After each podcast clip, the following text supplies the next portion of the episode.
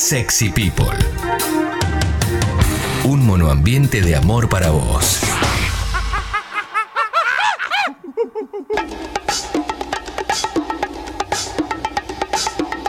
11.59 de la mañana. Gracias a toda la gente que escribió por la nota de Fabricio Berto. En un rato va a estar en Sexy People Podcast. Si eso te motiva ¿eh?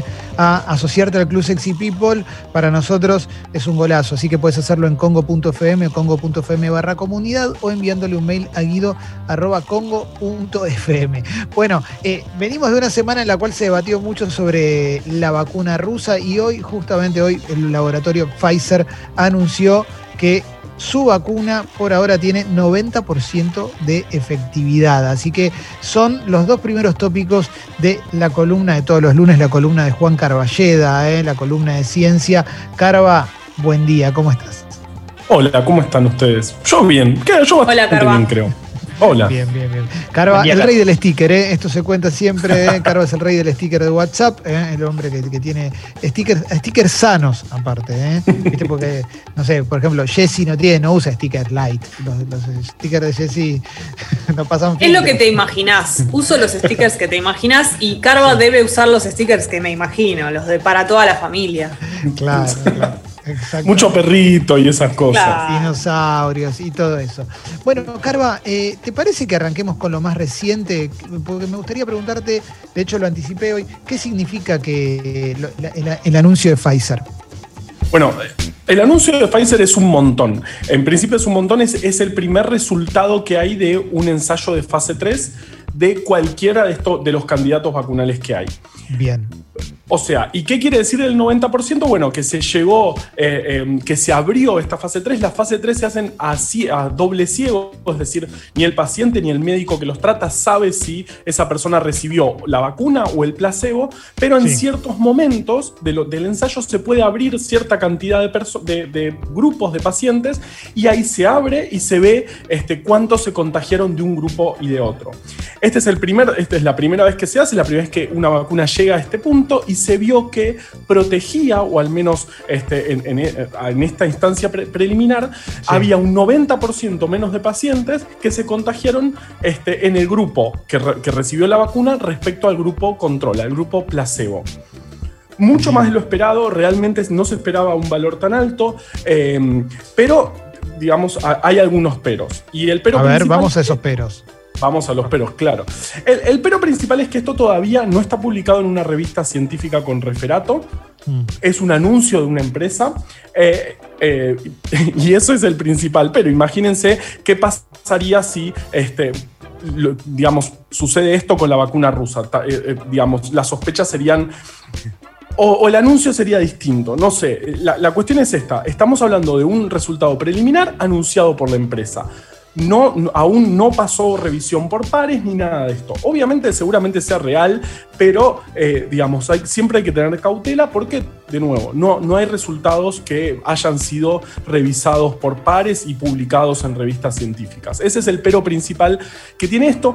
Y el otro es que esta es una vacuna eh, que tiene algunas particularidades. Es la primera vez que se usa esta tecnología. La vacuna consiste en un pedacito de información genética del, coronavirus que se le inyecta a las personas. Esto está buenísimo porque es fácil de producir en masa, es relativamente fácil hacer grandes cantidades, pero el problema principal es que requiere muy baja temperatura para su almacenamiento. Muy, muy baja, necesita menos 80.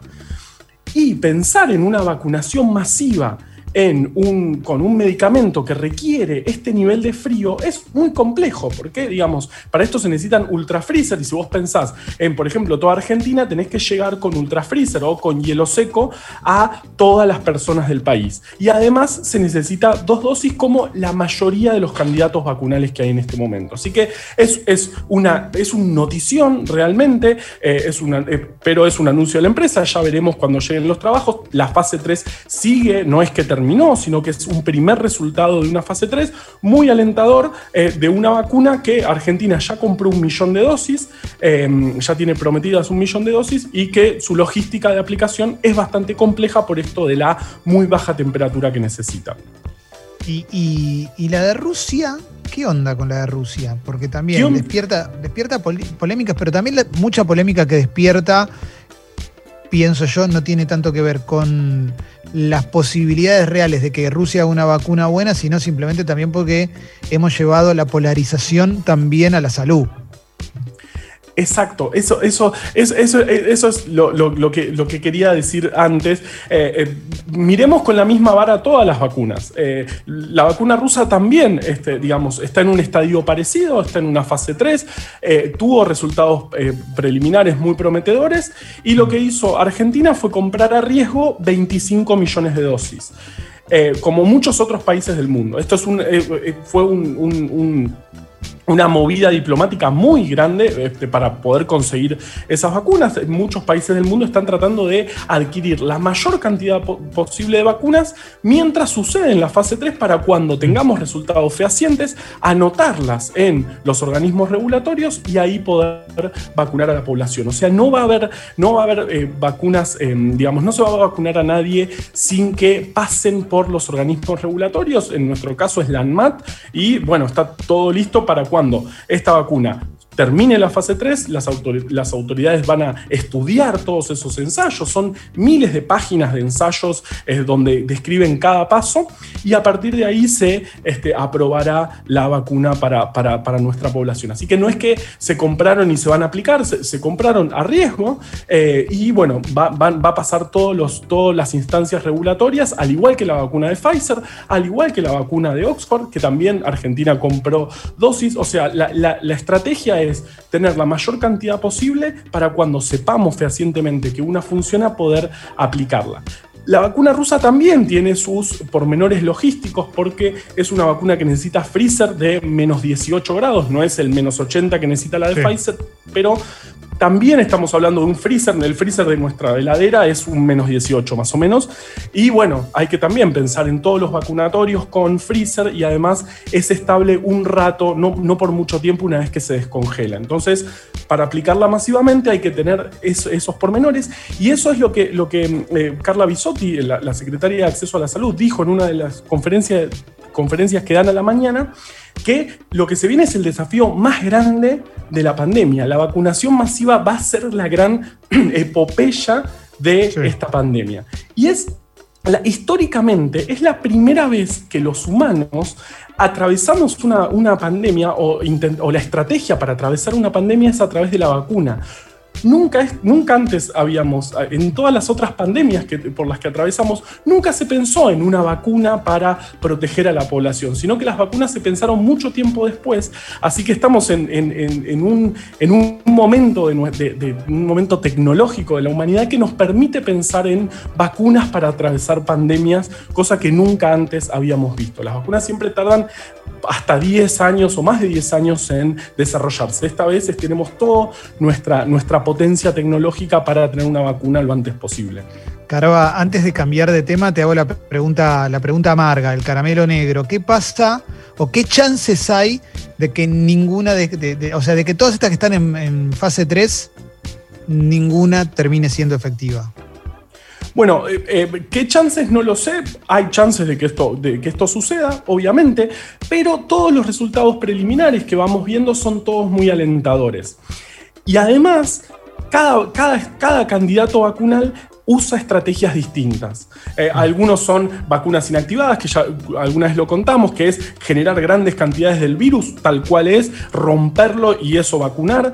Hay pedacitos de información genética, como la vacuna de Pfizer, hay virus modificados genéticamente, como la vacuna rusa o como la vacuna de Oxford. O sea, eh, hay muchas estrategias distintas para, llegar a una inmunidad protectiva, que es lo que queremos con las vacunas. Así que yo creo que va a haber buenas noticias, eh, eh, bastante más temprano de lo que esperábamos en, en, una primera instancia. De nuevo hay que seguir teniendo paciencia, todavía no tenemos una vacuna que funcione, pero estamos recibiendo buenas noticias y en este momento no tener noticias también es buena noticia, porque que no haya noticia de una fase 3 quiere decir que no se detuvo ninguna fase 3 este, y se detienen cuando aparecen cosas raras. Así que por ahora todo está marchando bien, esperemos tener resultados lo antes posible y el hecho de usar distintas estrategias a la vez nos da tranquilidad de que alguna o algunas van a funcionar, esperemos que y saberlo, esperemos saberlo lo antes posible.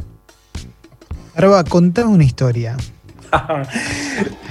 Vamos todavía, qué lindo. Eh, eh, sí, la, historia que trajimos hoy es, es, una historia de cómo la física y la estadística pudo resolver un caso de lesa humanidad que pasó en 1972. Estamos hablando de la masacre de Trelew. Fue eh, un grupo de militantes que eran presos políticos, intentaron escaparse de la cárcel, los llevaron a, una base naval y ahí los ejecutaron, los fusilaron con ametralladoras. Mataron a 16 personas.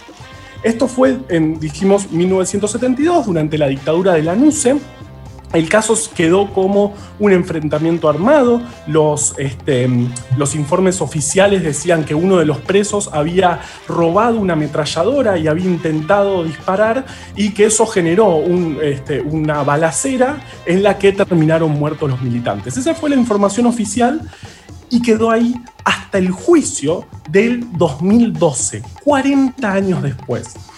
En ese caso llevaron a hacer eh, eh, eh, la, pericia, la pericia balística a un físico que es muy espectacular, que se llama Willy Pregliasco, y lo que empezaron a hacer es em, tratar de ver dónde habían sido esos impactos de bala, en esa misma base naval donde habían ocurrido los fusilamientos. El lugar estaba totalmente cambiado. Habían tirado abajo paredes, las que, lo que eran las celdas se estaban usando como una biblioteca, nada que ver. Pero él encontró que rasqueteando muy despacito cada capa de, pintura, sacando siete capas de pintura, llegaron a los impactos de bala de aquel momento. Y lo genial, o sea, fue una pericia que hacían eso es increíble. Increíble. increíble. Usaban, usaban agua hirviendo y una espatulita para sacar cada una de las capas de pintura hasta que llegaron a los impactos de bala que pudieron determinar que habían sido de aquel eh, em, fusilamiento, que en ese momento todavía no se sabía qué era. Estamos 2012, los juicios de la masacre de Trelew. Lo interesante es que todos los impactos de bala habían sido a una altura similar, todos ah, eh, en la parte de abajo de la pared lo cual es totalmente incompatible con un enfrentamiento armado. Si, digamos, si robaron ametralladoras y todos disparan para todos lados, no hay forma de que los impactos sean todos a una misma altura. Eso es obviamente lo que sucedió ahí, entonces ese fue el argumento más fuerte para determinar que había sido un fusilamiento. Y como había sido un, crimen de lesa humanidad, es un crimen que no prescribe y se logró condenar a varios este, militares que habían estado, eh, que, habían sido partícipes, incluso uno eh, vivía en, Miami, se había hecho millonario con una, tenía una empresa y lo, se logró, ahora todavía no se terminó de extraditar, pero se logró el, pedido de extradición y terminaron este, condenados varios este, de los responsables de la masacre de Trelew 40 años después gracias a un patulita y encontrar dónde fueron los impactos de bala de hace 40 años. Me pareció una historia increíble. Increíble historia, Carva. Me, encanta tu columna, sale cada vez mejor. Lo último que te quiero preguntar es si tenés teoría